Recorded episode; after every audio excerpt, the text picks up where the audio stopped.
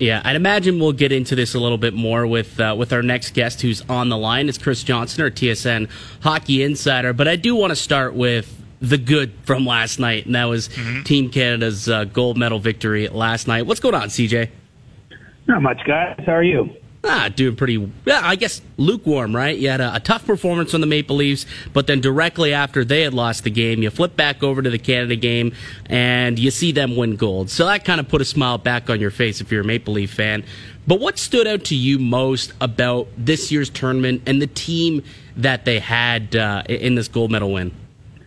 Well, they they danced with uh, with death a little bit. You know, it was not. Uh, was not a, a rout by any stretch. I think some people thought that that team, you know, with some NHL talent and with Connor Bedard, might romp through the tournament, and, and that was certainly not the case. They had to survive the the overtime and the quarterfinal. Um, the semifinal was much closer than the score looked. I thought the U.S. really gave them a strong push and, and could could have won that game, frankly, if Canada didn't get such strong goaltending from Thomas Milic. And then they blew a two nothing lead last night, but still pulled it out. So you know, it, it was high on entertainment value. I, I really enjoyed the event. It's nice to see some countries like Slovakia and Czechia, you know, field stronger teams. It was, you know, felt like more of a jump ball tournament. There was a five or six teams that probably could have won it, and uh, you know, pretty good showing from the crowd in Halifax too. That stands out just just how much fun it looked oh, yeah. like uh, for those in the building. So, CJ, obviously, in the grand scheme, when we look back at this tournament, uh, you know, we'll remember a lot of things. We'll remember the great crowds in Halifax and, and Moncton, and, and we'll remember the, the winning goal by Guenther. But this is going to be remembered as Connor Bedard's moment, right, where he separated himself from the pack and and became, you know, what, what uh, Craig Button is listing as, as a generational talent. Uh, to be to be listed uh, among the likes of the McDavids and the and the Gretzky's of the world through the ages. Um, you had an interesting piece today uh, for the Toronto Star and North Star bets about how you know this this performance is going to have some ripple effects, including the way NHL teams conduct themselves from here on out toward the draft lottery. How do you see it? Well, I, I think that you know, look, I don't think anyone's was questioning Connor Bedard's standing in, in this draft class entering the tournament, but when you see him against his peers, and, and you know, in this tournament, he's he's young. Everyone pretty much he's playing against is older and he to dominate to that degree, I do think that it brings into focus, you know, just how important the number one overall pick is. You know, of course, the NHL does its part with reducing the draft lottery odds a couple times over the years to the point that even if you finish last this year, you got le- slightly less than a one in five chance of getting that number one pick. But you know, there's there's probably five or six or seven teams comfortably we could say have zero shot at the playoffs. It's probably even a little bit more than that. Um, and you know, when you look at the bottom of the standings now, you you have Chicago, Anaheim, and Columbus. They're they're on pace for some of the the lowest point totals that we've seen from any team in the last 20 years, and then they're they're there already. And so I, I think that there's going to be a bit of a race towards the bottom here. Of course, there's there's no guarantees you can get them. This this isn't the 84 draft where the Penguins just openly tanked. They you know demoted a goaltender, the, the 84 Penguins uh, that was that went on a winning streak uh, just because they, they wanted to ensure they could lose and, and ultimately draft Mario Lemieux back in the days where there was no lottery and finishing last meant drafting first. Um, you know, it's it's not quite the same odds, but I, I do think that we're we're going to see some activity from teams maybe a little bit closer to the deadline to to weaken their chances in, in the short term and and this is this is a pretty big prize that they're they're competing for. Well, I'll give you the top three scores at the tournament in terms of uh, draft eligible, eligible skaters at the championships. Fantilli had five points. Shala and Leo Carlsson both had six points. And uh, next up, Connor Bedard, 23 points as a draft eligible forward. I mean, it's just incredible stuff. Uh, the, the, way he dominated clearly will, will not be forgotten by a lot of Canadians and definitely general managers. Um, Shane Wright, though, CJ, didn't dominate quite as much as maybe people had wanted him to, but did have his big moment last night, did score uh, a, a, great goal, um, the second goal of the game on his birthday. I mean, how nice was it for him to have that moment on that, on, uh, you know, the big the big stage like that. Well, it was a pretty sick goal. You know, kind of reminds you of you know something you might see from Sidney Crosby or something, and not to to compare him that, that I, I think he'll be that level of player, but the the way he got that backhand off and came into the offensive zone. You know, I thought that Shane Wright actually had a pretty strong tournament, all things considered. Um, you know, what's going to probably define what he becomes in the NHL is how how well he can play defensively and and hold up at both ends of the ice. And, and certainly in this event against his peers, um, you know, I, I think he came through with flying colors there. And and you know, it's it's it's probably makes the most sense where he's at development wise that the the Kraken of this morning assigned him back to the Ontario Hockey League. You know, to, to Kingston for the moment, but you know it's expected he'll be traded by the Frontenacs in the coming days before the OHL trade deadline passes, and, and you know get a chance to compete for you know an OHL title in the Memorial Cup. Uh, and then, you know, we'll probably see him in the NHL next season. But you know, I think it was a good experience for him. You know, a really difficult start to the year where he didn't play much and he was with the Kraken and, you know, was scratched for four and five and six games at a time. But then, you know, went down to the American Hockey League on a conditioning stint and, and, you know, got his offensive game going and got to play more. He came back to the NHL and scored a goal and then went to the World Juniors and had a strong showing and won a gold medal on his birthday. I think that, you know, that the middle part of his year has been better and I imagine he'll have a lot of fun now in the second half. Uh, when he lands with an OHL contender and, and can can play big minutes there. So I'm curious, CJ, as you know, our TSN NHL insider, will you be turning into a TSN OHL insider for the next few days as this you know trade speculation for Shane Wright kind of continues to grow? I'll probably have to defer to some better uh, better connected in that league. If I'm being honest, I don't I don't know a lot of the general managers there.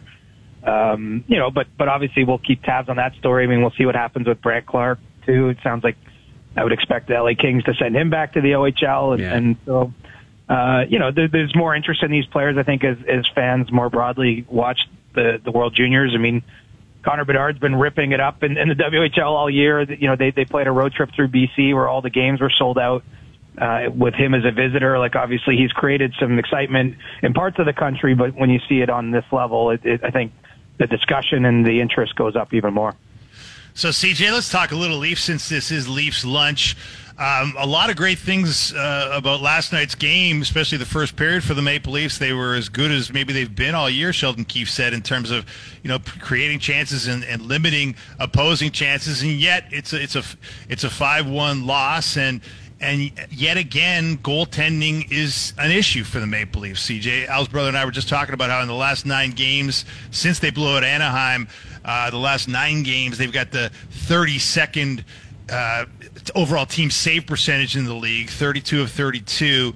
Uh, Matt Murray and Ilya Samsonov both in major slumps, I would say, or at least, you know, depending on how you want to characterize it, slumps. I mean, five game, four game, respectively. How do you see that? Is is it just a blip, or is this is this going to be a concern for Maple Leafs in the very near future, if not already? I, I think it gets to concern if it continues much further from here. I mean, if you step back and look at where they are, big picture, the Leafs are still one of the best teams in shots against. They're actually still the, the fourth best team in goals against per game. Uh, you know, even Matt Murray and Ilya Samsonov individually are, are slightly above league average with their save percentages. But we are in that zone because of this this last almost month long stretch where if this continues, it does get to to a, a much higher level of concern. I mean, I think almost where you're at now, you're like, okay, well, this this is about average. This is about probably where things should have been. And what we saw last year from Jack Campbell is it continued on much longer in his case. And yeah, so the Leafs actually had, I believe, the worst team percent, save percentage in the second half of last season, which is pretty remarkable given that they had 115 points and still were able to outscore the problem. Yes. Um, you know, I don't think anybody that works for the Leafs at this point wants to see any repeat of that show that, that where they have to be scoring five or six goals a game to, to be winning games. And so, you know, I think we're at kind of, I mean, look, it's still the middle of a long season and, and there's no real doubt about their playoff positioning or anything like that. But, you know, as we look bigger picture, I think that they have to steady the ship quickly here and, and help these guys regain some confidence, um, because, if not, it won't be long before we're talking about what they do at the deadline and do they need a goaltender and all that stuff again. I mean, we're not we're not far. We're sort of teetering on the edge of that conversation. I'm not sure we're fully there just yet, though. And I think it's because of like the P- PTSD that we suffered from last year, and it's just deja vu. Like this is basically the same timeline where Jack Campbell had an outstanding November, was one of the best goaltenders in the league at the time. Was talked about. He was an all star. He was he was voted as an all star based off of those numbers, and then it kind of started to fall off in December, and then really um, really hit the skid from January onward. Was one of the worst save percentages uh, in the NHL. I, that's where I think a lot of people look at this and say, uh oh, are we going down this road again? Did we overhype the goaltending too early? And then now things are kind of starting to hit the rails. Isn't it broadly speaking just odd? Like, it's just eerie how similar the seasons The whole year, yeah. Even if you go back to just sort of two weeks struggling out of the gate and everybody's freaking out and everyone's being fired, then they go through November where they barely lose a game in both seasons. You know, you mentioned the goaltending being a, a storyline and a positive storyline November, December, and then falls off the table in January. I mean, to this point, it's uh, they're almost mirror similar seasons. Also, you just look at the standings. I mean, it it looks really like we're going to see a Leafs Lightning series uh, again, uh, which is the way last year went, of course. So, I mean, I guess it's up to them to, to try to change the script and not have it be the same thing. I, I there's no rational way to explain that the seasons would be so similar, but from from 10,000 feet they are. I think actually if you dig into the numbers and the performance, I, I actually think there's a case to be made that this year's Leafs team's been a little better than last year's. Mm-hmm. Um, de- definitely defensively, they've they've made some tangible improvements in terms of what they're giving up, and they've done that through you know obviously some challenges with injuries on the blue line, but um, you know this this the, the goaltending thing is it's definitely I think we're getting close to high alert. It's not you know I'm not hitting the panic button just yet, but this this can't go on too long with with five goals against for a period of time in, in the games because that's just not the way this team wants to be playing to have, have longer term success. No doubt, CJ. So one of the reasons you do point out, CJ, that this season has been maybe arguably a little bit better than the last season is the defensive play, notwithstanding the goaltending of the last nine games. And one of the reasons the defensive play has been so strong is Mark Giordano, obviously.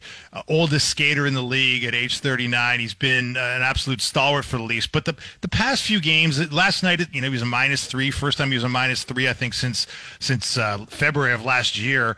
Uh, he just doesn't put up those kinds of games very often. But he has looked like he's showing his age a little bit. I don't want to be critical because he's been great this year, but he he's looked a little bit sl- slower afoot these last few games. Is there an argument to be made, CJ, that with Connor Timmins sitting with this depth you've got and you know the injury situation right now at this particular moment, touch wood, uh, in a good spot, uh, is there an argument to be made that you could maybe load manage this guy a little bit? You got a back to back coming up with uh, Detroit and Philly these next couple of nights. Uh, does it make sense to you to do that, even though it's it's not hockey tradition to do such a thing?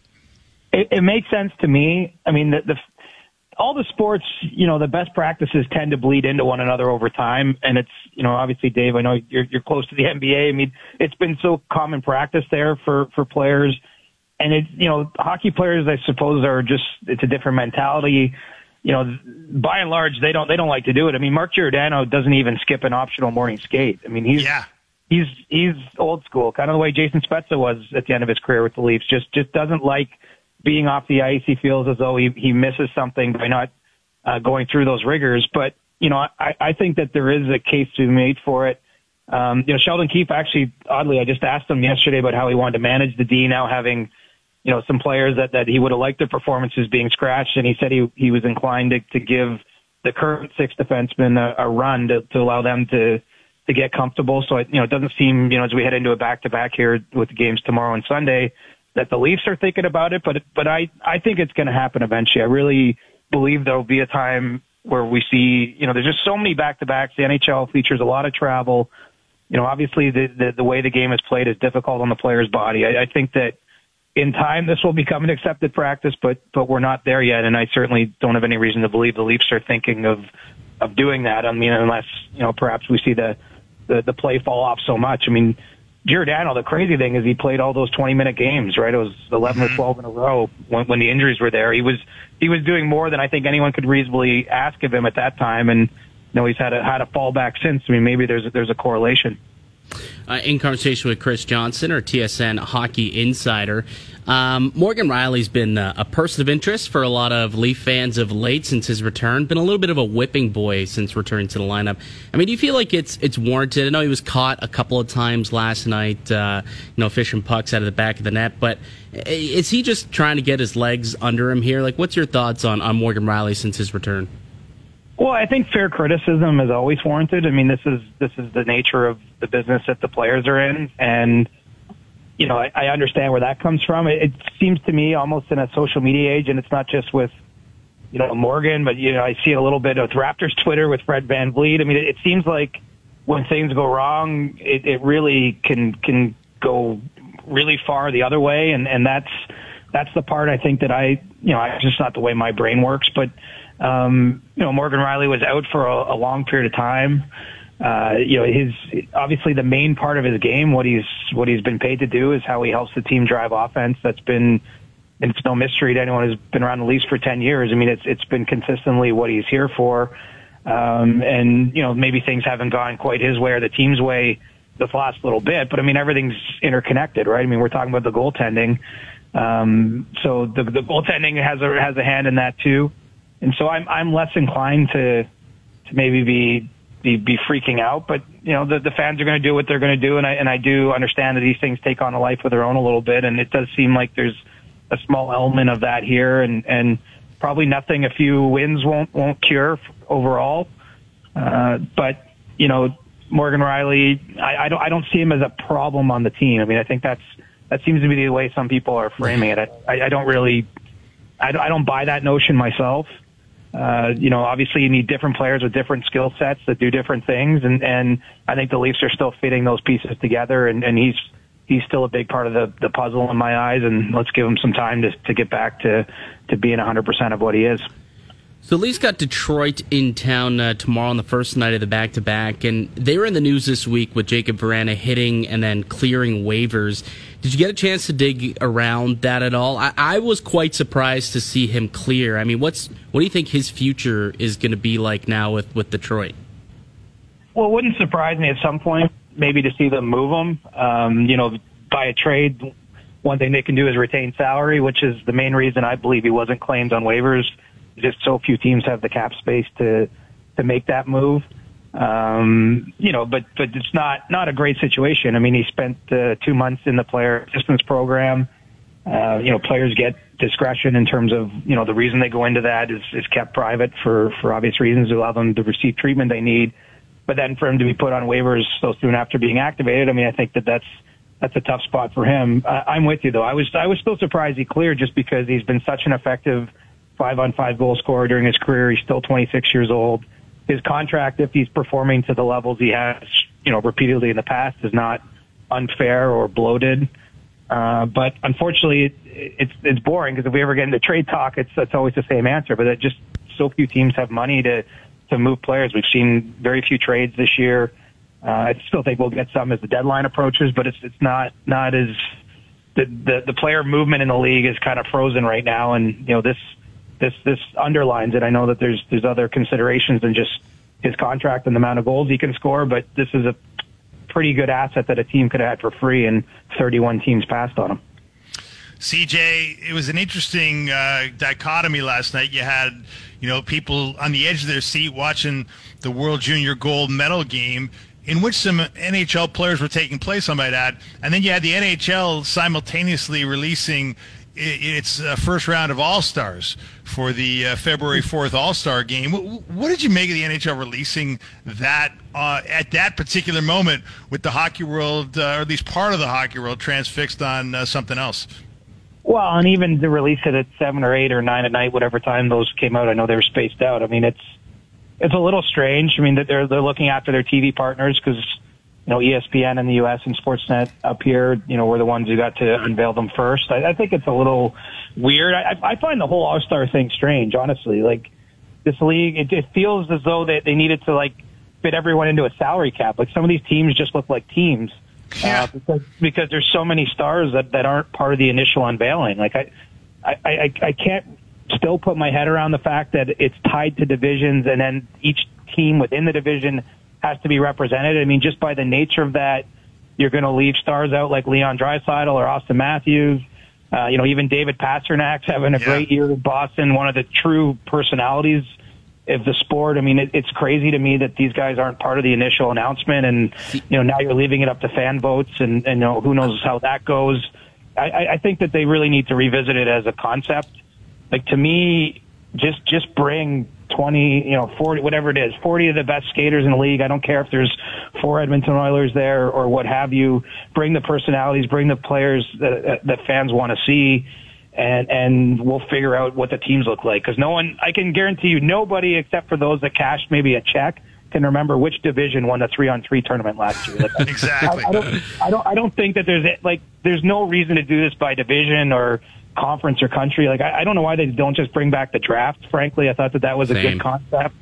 We got we got a lot of fun young personalities in the league now. Like I, I get that a guy like Connor McDavid isn't likely to want to be a captain for a draft, but why not you know Trevor Zegras or or Jack Hughes? I mean, if you see some of the interviews these guys give, they're they're big personalities, and I think that there's a real opportunity for the league to to look at that again. And we just have to have more stars in the All Star game. I don't, I don't care if we have all the bottom teams represented by someone. Well, can we get a defenseman? Like, there's not a Yeah, single really. defenseman on either of the Eastern Conference divisions. Like, how can you have an All Star game and not have a single defenseman representative in those in those clubs? Well, I guess because you're playing three on three, you're, you're less concerned about those positions. I mean, what's weird is you don't have a defenseman, but then by the nature of it, you have to have eight goaltenders. Like I, I, I, say this with respect, but I, I- don't see why you need eight goaltenders at the All Star game. I mean, people want to see goals and and you know great plays. Like I, again, I I, I think everyone's trying their best with it, but but we're missing the mark. I mean, the fact that you have three or four of the top ten scorers in the league not All Stars in the first wave of announcements, like I, I that's what I scratch my head at. I mean, there's there's legitimate superstars, guys who've won individual awards like Pastrnak and Draisaitl or Matthews, uh, and they're not they're not part of it. And what's different too, this is actually a good news for the NHL. Is it seems to me the young guys nowadays actually want to go. Like you know, the, the generation past that Alex Ovechkin's missed multiple you know Yeah. games by suspension because he skipped the All Star game. Crosby's barely gone there, but these these new generation of stars actually seems to want to be there, and so I think that they should create the conditions where we can get as many of them as possible in, in one event. All right, CJ. Well, uh, go well, ahead. I, we gotta leave it there, there, Dave. We, we gotta we gotta hit uh, hit a break here, but really appreciate you hopping on as always, and uh, we'll chat again next week, pal. Yeah, next week I'll just do the whole hour. We'll just just no breaks, nothing. We'll just Dude, go on. anytime you want to do the whole Love it. hour, you can do it. If you want, you can stay on the phone. You can do stay or go with us on the other side. That's uh, totally up to you. No, I'm good, boys. Be well. All right. we'll chat next week, buddy.